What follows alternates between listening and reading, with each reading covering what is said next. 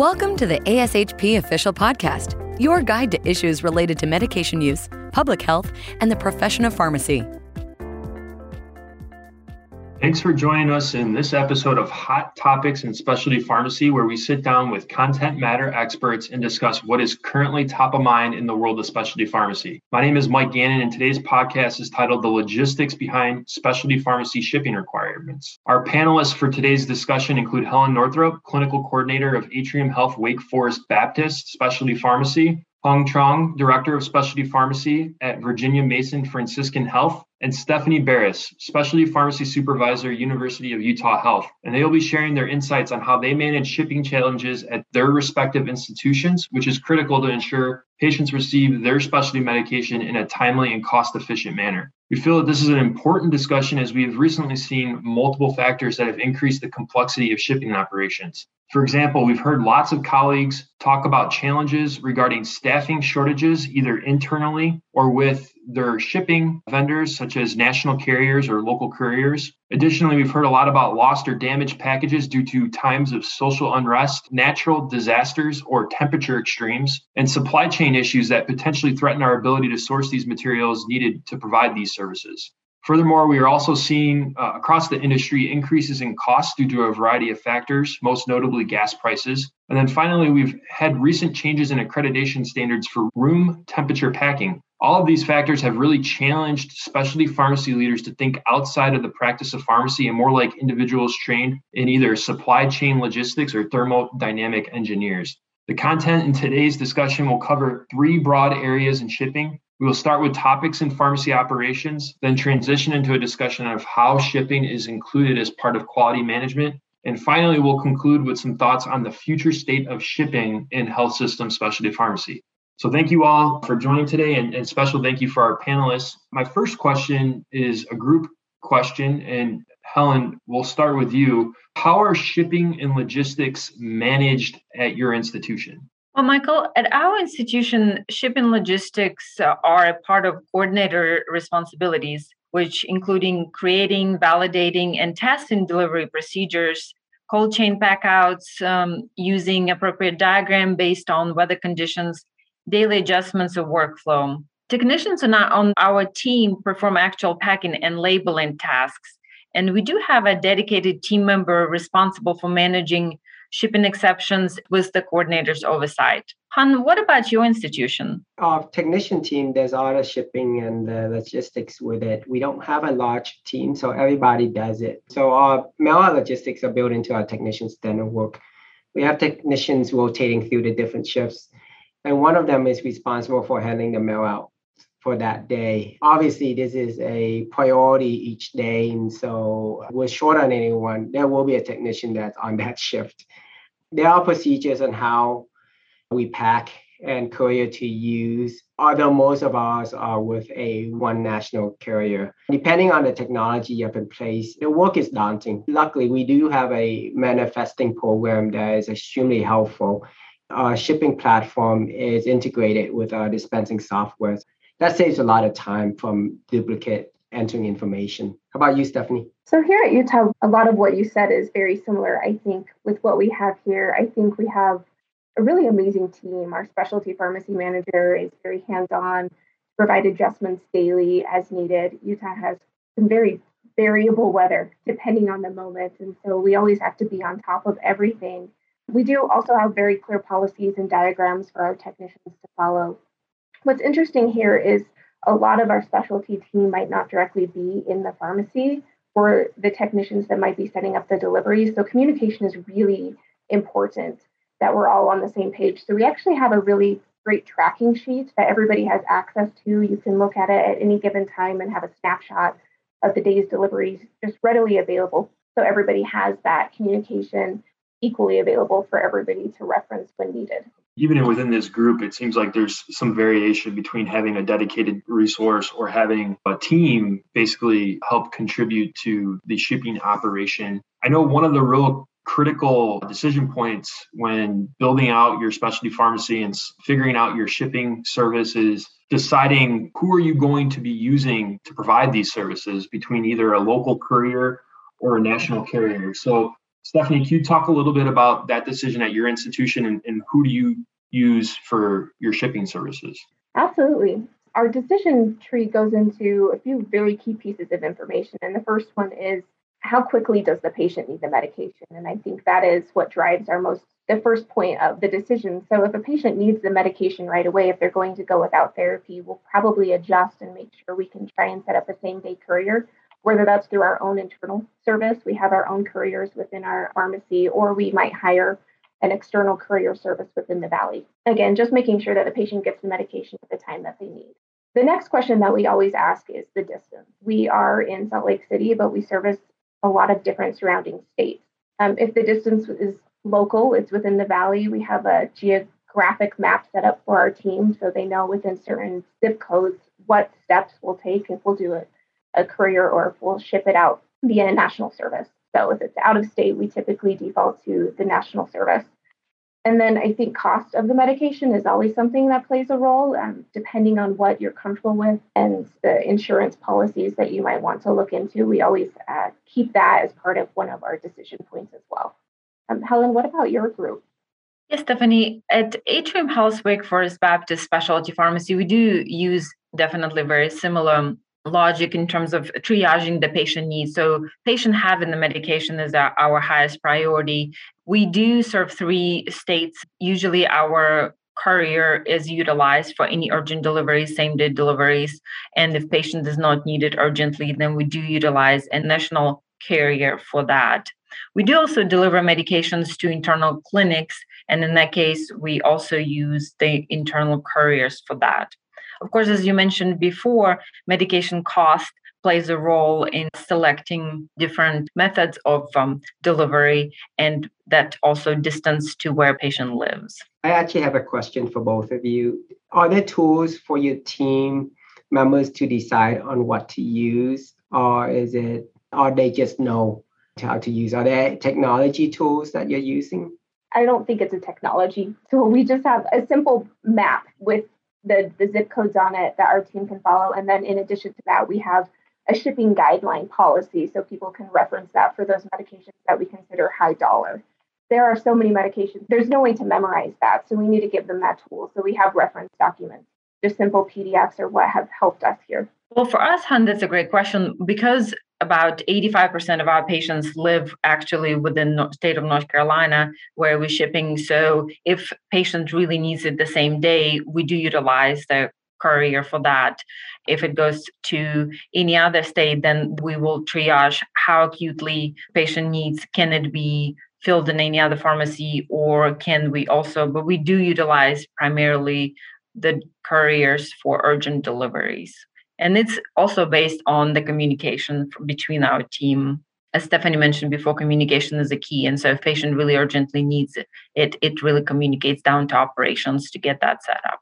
Are your technicians constantly engaging you as you know your clinical leaders or your supervisors to help differentiate the gray areas, or, or how do you empower them to make those decisions on on their own? I think for us, it's uh, generally we empower our technicians. If patients really needs it, patients is our highest priority. As really part of our mission for our institution is patient care. Primarily, it's really only rarely for some specific questions they might reach out, but generally they follow guideline for what patient is really needing.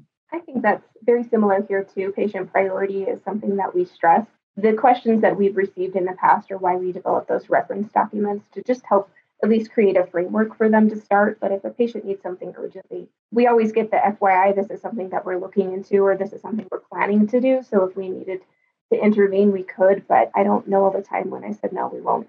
We won't send it that way when a patient needs the medication. So communication and I think putting patient first has helped us. Thank you for that response. So Stephanie, I know you had mentioned some decision points around adopting insurance. And so I'm, I'm curious about that as well. And it sounds like Hung, maybe you've had some experience with evaluating whether or not to elect insurance on packages given the increases in lost packages or delays in, in shipping. Can you explain how you've done that analysis and you can share what your decision was? That, that would be great. It's a really simple analysis. It's basically what's the cost of insuring the packages and what's the losses we have had. So basically, when we looked at how much it costs to insure these packages, which are extremely expensive, the insurance prices are pretty darn high, thinking about how much these are costing. But the return on investment was not there to insuring it. You know, when you include the labor costs of our team having to understand and put in insurance and understand how much that package is costing, that's a lot of work. It's a little daunting, right? So instead, we encourage our clients to sign up for package tracking, especially clients that are getting maintenance drugs from us, right? They are getting it every month. So sign it up with a respective national courier. In the Seattle area, we see a lot of porch stuff, and we understand that. So does a lot of our clients. And so they understand that they need to get those packages off their porch. We also get notification from our carrier when there's issues, such as quantum view from UPS. When we do see that, we do proactively reach out to our patients and to make sure they can expect a delivery and be home for it. It's interesting that that decision. There might also be, from what I hear from colleagues across the nation, and as part of the business development seg, there might be other options that are available to you at your health system. You know, we've had people mention cargo insurance or maybe talking to your finance department or part of your risk management department that is at your respective institution. There might be options that are cheaper, that are similar to what's offered through the national carriers that that might be available to you that might change that that analysis to make it more cost effective. But your points are very well taken. For the most part, I think a lot of people see that it's not worth it with the national carriers due to the expense. I think also, you know, there are third party logistics I'm sure we'll go into that does support some of that work as well.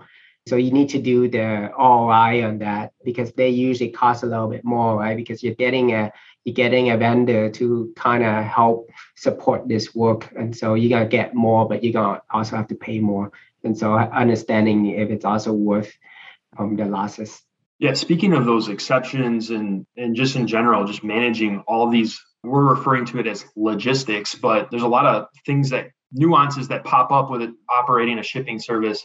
How like how are you managing all those? And can you talk a little bit about the relationship that you have with any third party vendors that help manage those logistics? Is there anything else that you can add to that? Just talking to the panelists, I don't I don't think any of us are currently using a third party logistic company, but we have looked at a few and they're pretty slick, I have to admit. I mean, there's some amazing tools that they're able to reroute a prescription, to retrieve a prescription. Obviously, there's a cost to each of that.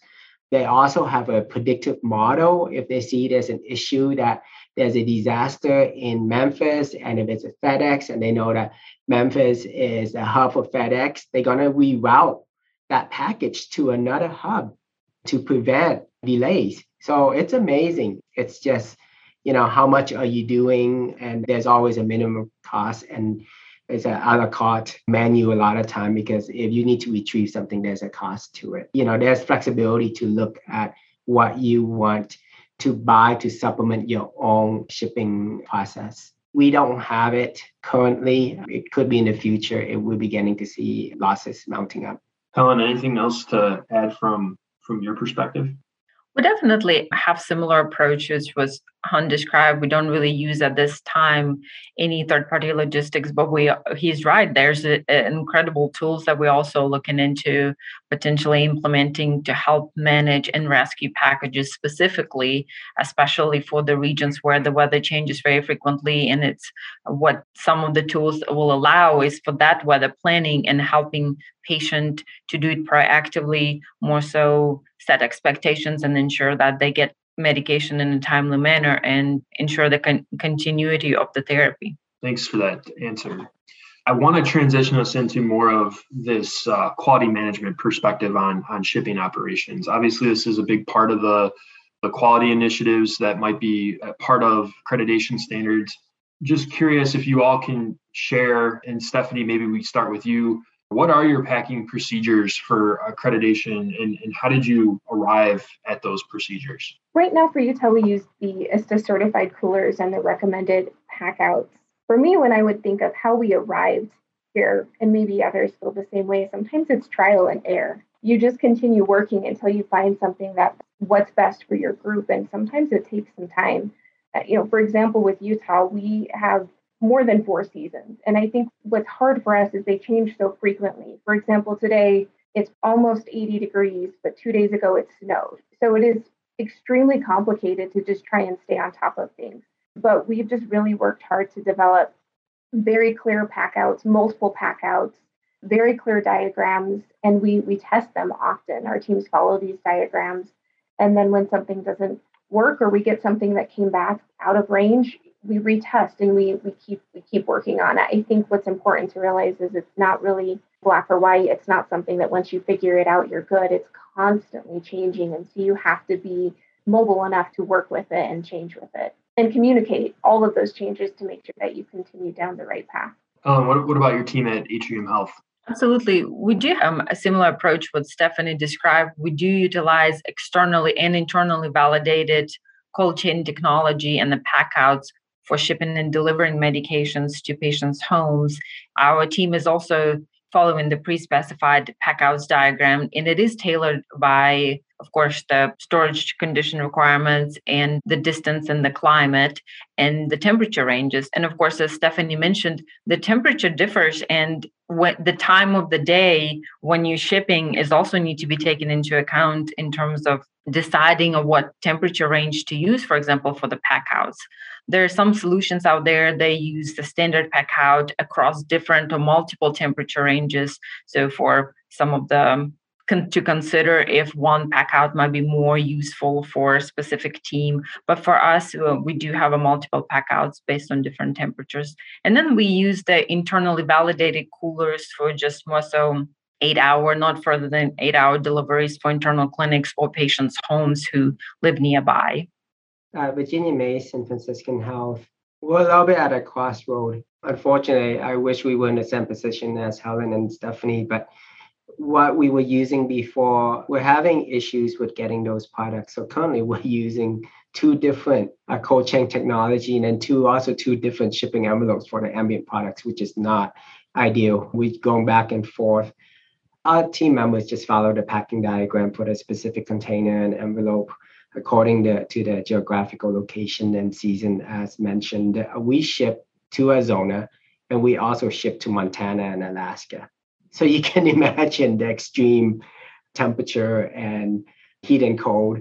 We're at a bit of a crossroad. I think this is why being in, in like a, the specialty pharmacy group at ASHP is extremely helpful where you can actually ask to for support. I found out from my colleague Christine that she just had spoken to Helen a couple days ago on trying to learn what Atrium was doing. And she found out that Helen and I eh, were on this podcast, and she said, Oh, I just had spoken to her just yesterday. We're always looking for more information and to learn from others. You know, I think another interesting aspect of this, we've heard from some folks that are evaluating environmentally friendly materials. Just curious if anybody has some input on how your institutions looked at that and, and what you found with evaluating those materials for your shipping operations? For us, we, we have looked in different options and we actually moved from non recyclable materials to utilizing a recyclable insert part for the cold chain that now patients can recycle and it is goes into actual cardboard box that is also recyclable. One of the other things and solutions that we're looking into is actual the ice packs or gel packs that are used. Currently they're not recyclable. There are some options out there that we are looking at that contains water. However they're definitely more expensive options to utilize. And um, at this time, we're evaluating adding that supply as a part of our cold chain. Of course, everything has to be retested every every time anything new is utilized for any of the pack outs. Hannah, what about you? Well, we are exploring it, and yes, you know, recycling has always been important to all of us. I think, and and patients are actually looking for that as well. And so, not just us, but from the patient's perspective, because they hate getting those styrofoam coolers because they hate throwing stuff in the garbage as well. So it, will meet their need. The other piece too is a lot of health system and organizations are trying to push for a environmental friendlier uh, mission, right? And so just last week, Common Spirit, which is basically the health system that's over us, basically put out an announcement about climate, right? And so you can get the support to do a lot of this work now. It's, it's not an uphill battle. You're going to have full support from the organization to be more environmentally friendly. I think that makes it easier when the whole organization is supporting that work. Thanks for talking about that. You know, that's going to be important for everybody to consider as we continue to to move forward with these shipping operations. I want to talk a little bit about just monitoring compliance with your packouts. Can you talk a little bit about some of the testing processes that you all have at your institutions? And, and maybe Helen, we could start with you first. Absolutely. So we currently test any cold chain technology at the beginning. So before implementing, we're making sure that it's pass has an external validation as well as we can internally validate to ensure appropriate storage requirements. And then thereafter, we currently testing quarterly to ensure appropriate conditions.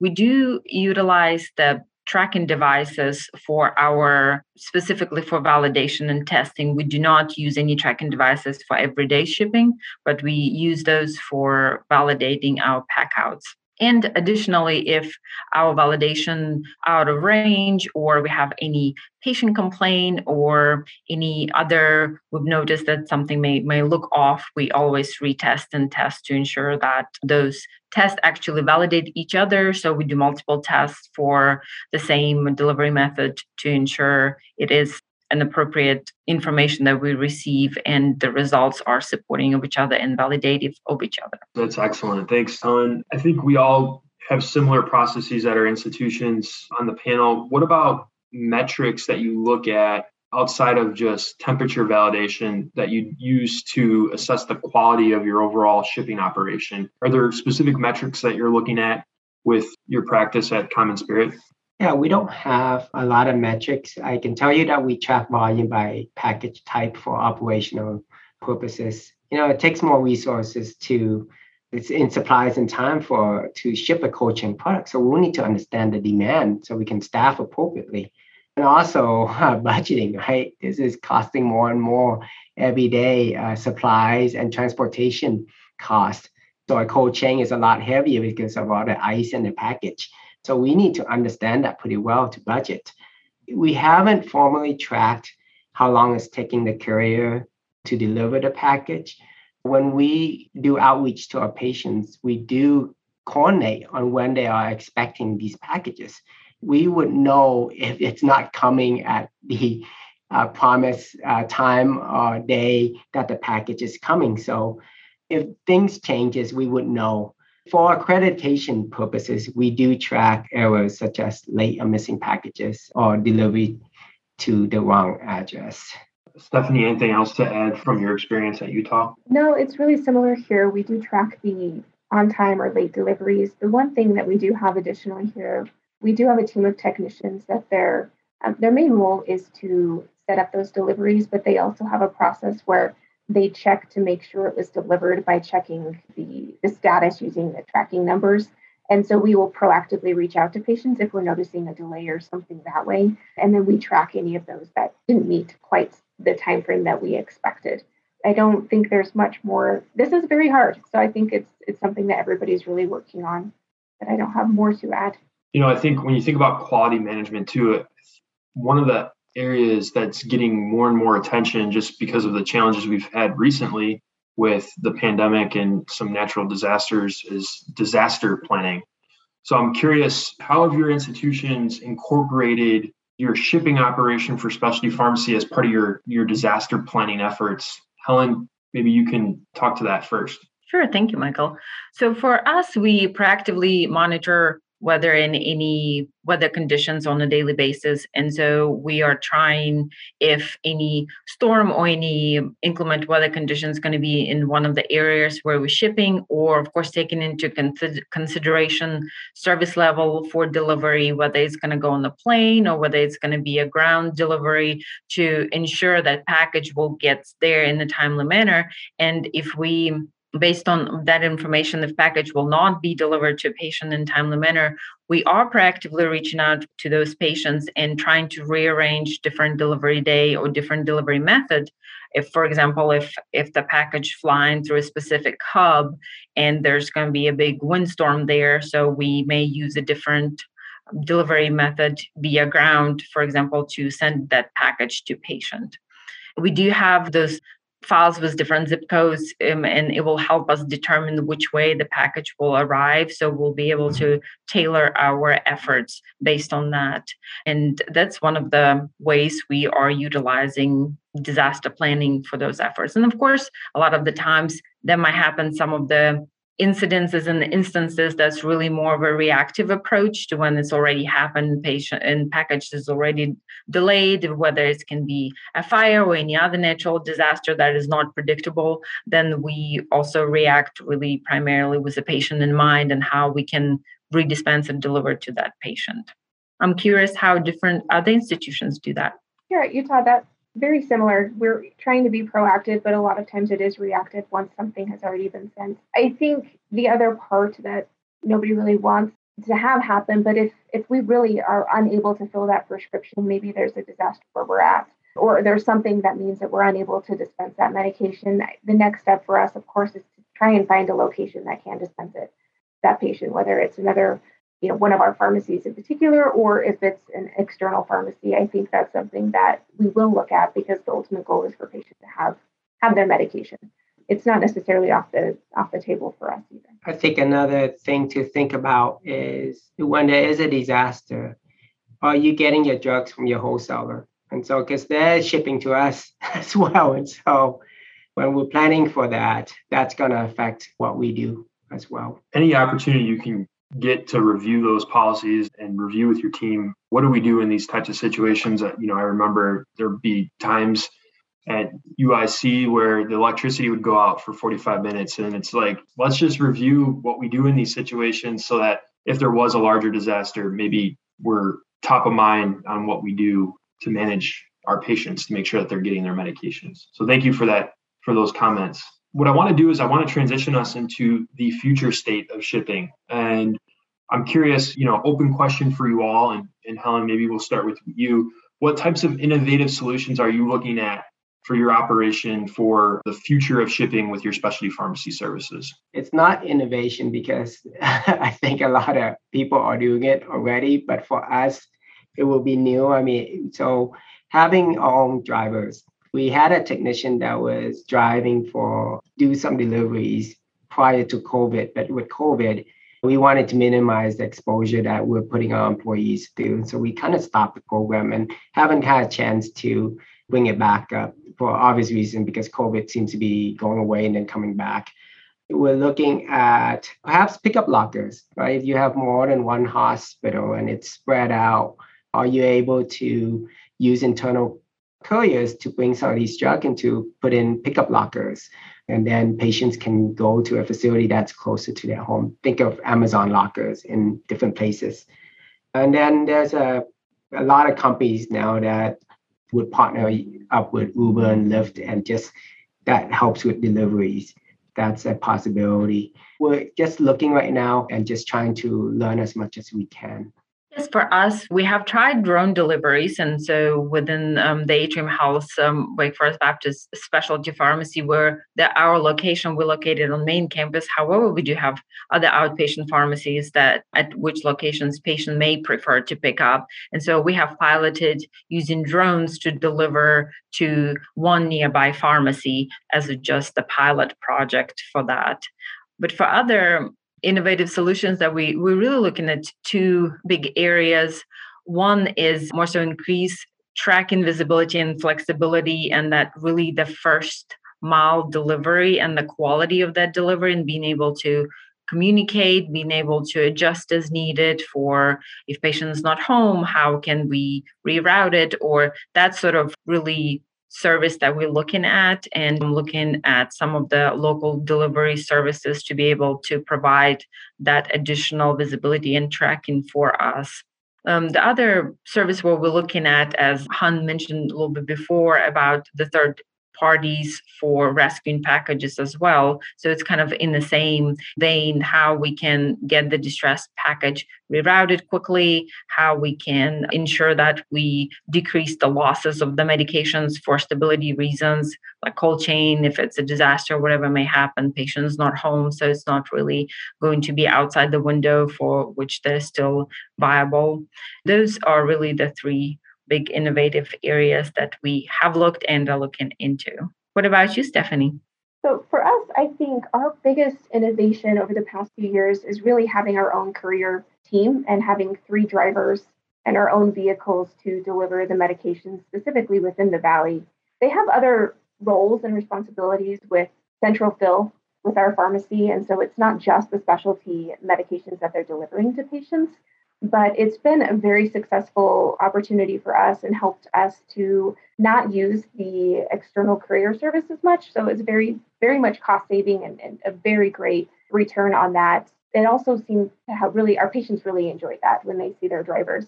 But the other thing that we're working with for, for innovation is trying to use some smart delivery mapping to help with the routes that our, our drivers are taking and just navigating that, how to be the most efficient, how to be the best use of the time. And it's that's something that we're working on. It, it's not as easy sometimes with large organizations to to get programs on board, but we're looking forward to that.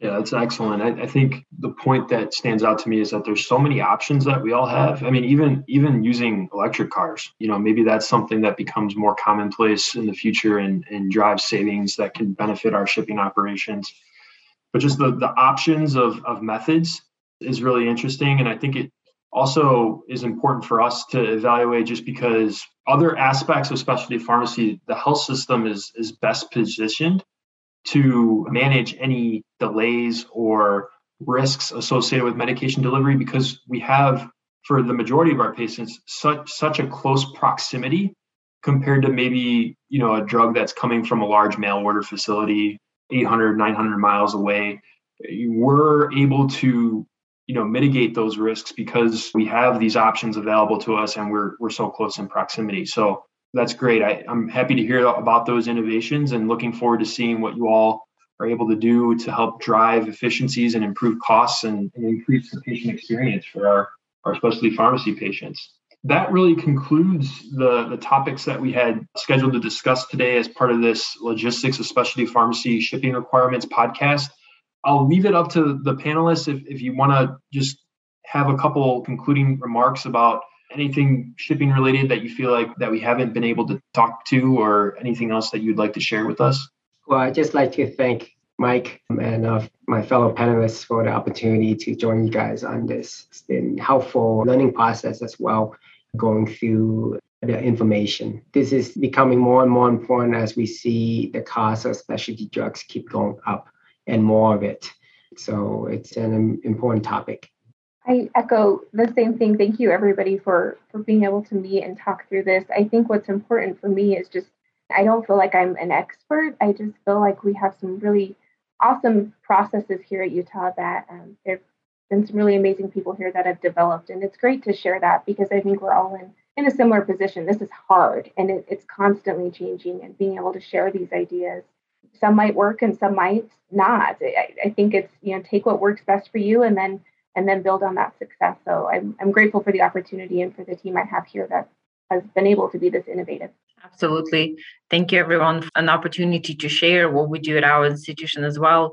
As Stephanie and Hans so eloquently put it, it is specialty pharmacies ever changing world and really learning from each other was trial and errors before we're rolling out to the patients, of course, is the really the most important and the shorter road we have to that is is really the best and most benefits for our patients so thank you thanks for all those comments and for those of you that are just getting started with specialty pharmacy, don't get overwhelmed. This is, as you have heard, a learning process, and, and you have great resources available to you at ASHP in terms of resources on the website or resources with members, colleagues that you can reach out to and share your experiences and, and pick each other's brains to improve your operation and really take care of our patients. And with that, I'd like to thank you all for listening, and we look forward to the next podcast. Have a great day. Thank you for listening to ASHP Official. the voice of pharmacists advancing healthcare. Be sure to visit ashp.org forward slash podcast to discover more great episodes, access show notes, and download the episode transcript. If you loved the episode and want to hear more, be sure to subscribe, rate, or leave a review. Join us next time on ASHP Official.